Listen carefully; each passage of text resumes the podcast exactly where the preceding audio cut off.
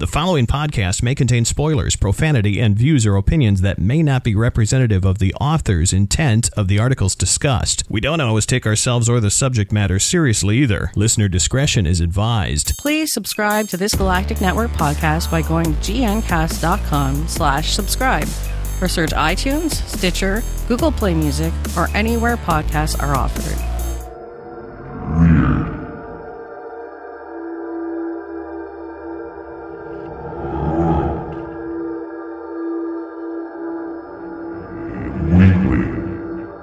Rugged and beautiful Berkshire hills of western Massachusetts. Ghostly legends have prevailed since the earliest days of settlement. Around campfires and by the warmth of wood burning stoves, old timers tell of persons who vanished, never to be seen again, of weird night sounds echoing down the valleys, and of grown men, sound of mind, filled with undefinable fears.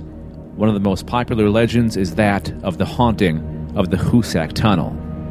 The digging of this railroad tunnel is a saga of blood, sweat, and tears. Begun in 1851, it wasn't finished until 1875. During those 24 years, hundreds of miners, using mostly crude black powder and pick and shovel, chipped away at the unyielding rock of Hoosac Mountain. By the time the tunnel was finished, 200 men had lost their lives in what came to be known as the Bloody Pit. Most died in explosions, fires, and drownings, but one death may not have been accidental. In 1865, the explosive nitroglycerin was introduced to America and used for the first time in the construction of the Hoosac Tunnel. On the afternoon of March 20th, 1865, three explosive experts, Ned Brinkman, Billy Nash, and Ringo Kelly, planted a charge of nitro and ran toward a safety bunker. Brinkman and Nash never made it. Kelly had prematurely set off the charge, burying his coworkers alive under tons of rock. Soon after the accident, Kelly disappeared. He was not seen until March 30th, 1866.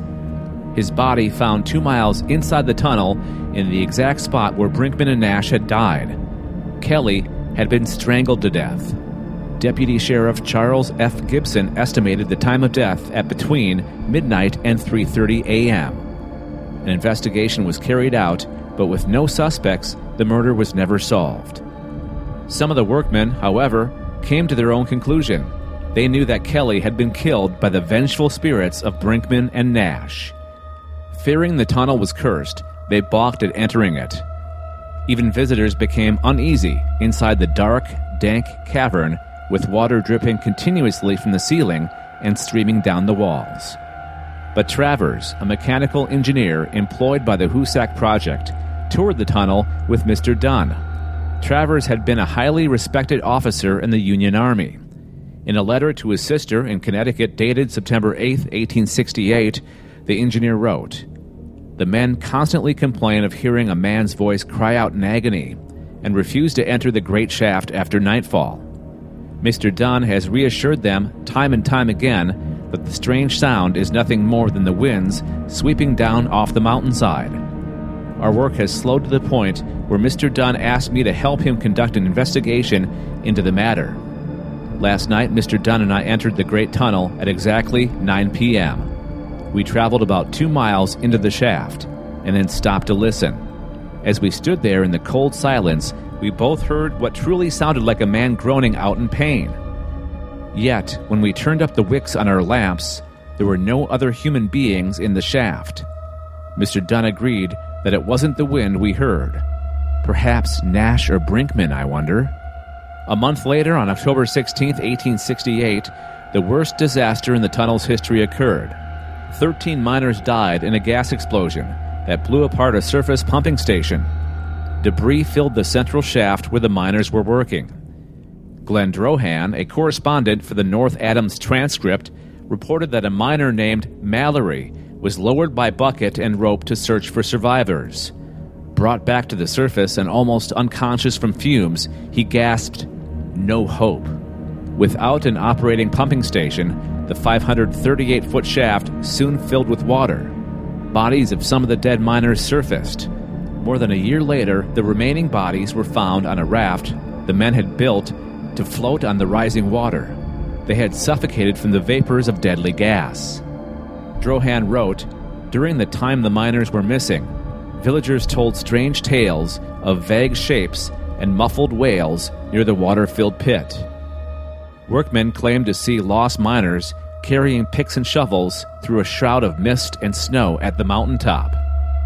The ghostly apparitions would briefly appear, then vanish, leaving no footprints in the snow, giving no answers to the miners' calls. But as soon as the raft bound miners were found and given a decent burial, the visitations ceased. Yet deep inside the tunnel, the eerie moanings persisted, and workers were terrified. Four years after the gas explosion, a Dr. Clifford J. Owens visited the tunnel, accompanied by James R. McKinstry, a drilling operations superintendent. Dr. Owens wrote the following account, which was thought to have appeared first in a Michigan newspaper. On the night of June 25, 1872, James McKinstry and I entered the great excavation at precisely 11:30 p.m. We had traveled about 2 full miles into the shaft when we finally halted to rest. Except for the dim smoky light cast by our lamps, the place was as cold and dark as a tomb. James and I stood there talking for a minute or two and were just about to turn back when suddenly I heard a strange, mournful sound. It was just as if someone or something was suffering great pain. The next thing I saw was a dim light coming along the tunnel from a westerly direction. At first, I believed it was probably a workman with a lantern. Yet, as the light grew closer, it took on a strange blue color and appeared to change shape almost into the form of a human being without a head. The light seemed to be floating along about a foot or two above the tunnel floor. In the next instant, it felt as if the temperature had suddenly dropped and a cold, icy chill ran up and down my spine. The headless form came so close that I could have reached out and touched it, but I was too terrified to move. For what seemed like an eternity, McKinstry and I just stood there gasping at the headless thing. The blue light remained motionless for a few seconds, as if it were actually looking us over, then floated off towards the east end of the shaft and vanished into thin air. On October 16, 1874, Frank Webster, a local hunter, vanished. Three days later, a search party found him stumbling along the banks of the Deerfield River in a state of shock. Webster said that strange voices had ordered him into the Hoosac Tunnel, and once inside, he saw ghostly figures wandering about. Suddenly, something seized his rifle from his hands and beat him over the head with it. When the searchers found the hunter, he had no weapon with him, and he couldn't recall leaving the tunnel. Despite the tunnel being completed, frightening tales still circulated. In a newspaper interview, Joseph Impoco claimed the tunnel ghosts saved his life twice. He was chipping ice from the tracks one day when he heard a voice say, Run, Joe, run. He said he heard the voice before he heard the train. He added that he'd seen a guy with a torch pass by and wave, but he paid no attention to him. Six weeks later, Impoco was using an iron crowbar to free freight cars stuck on icy tracks. Someone shouted, Joe, Joe, drop it, Joe. He dropped the bar, and it was instantly struck and smashed against the tunnel wall by 11,000 volts of electricity from a short circuited overhead power line. In 1976, a parapsychologist visited the tunnel and claimed to see a figure of a man wearing old fashioned work clothes. The man appeared within a glowing white light. What you just heard was taken from the book Historic Haunted America by Michael Norman and Beth Scott. If you'd like to explore the Hoosac Tunnel to see if you experience something paranormal or just plain eerie, do it at your own risk, because currently as many as 12 trains per day operate through the tunnel without a schedule. If you like what you've heard on this Galactic Network podcast, please consider helping us out financially by going to gncast.com slash support.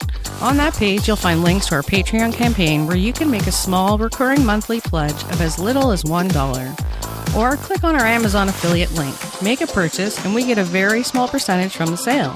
Again, go to gncast.com slash support.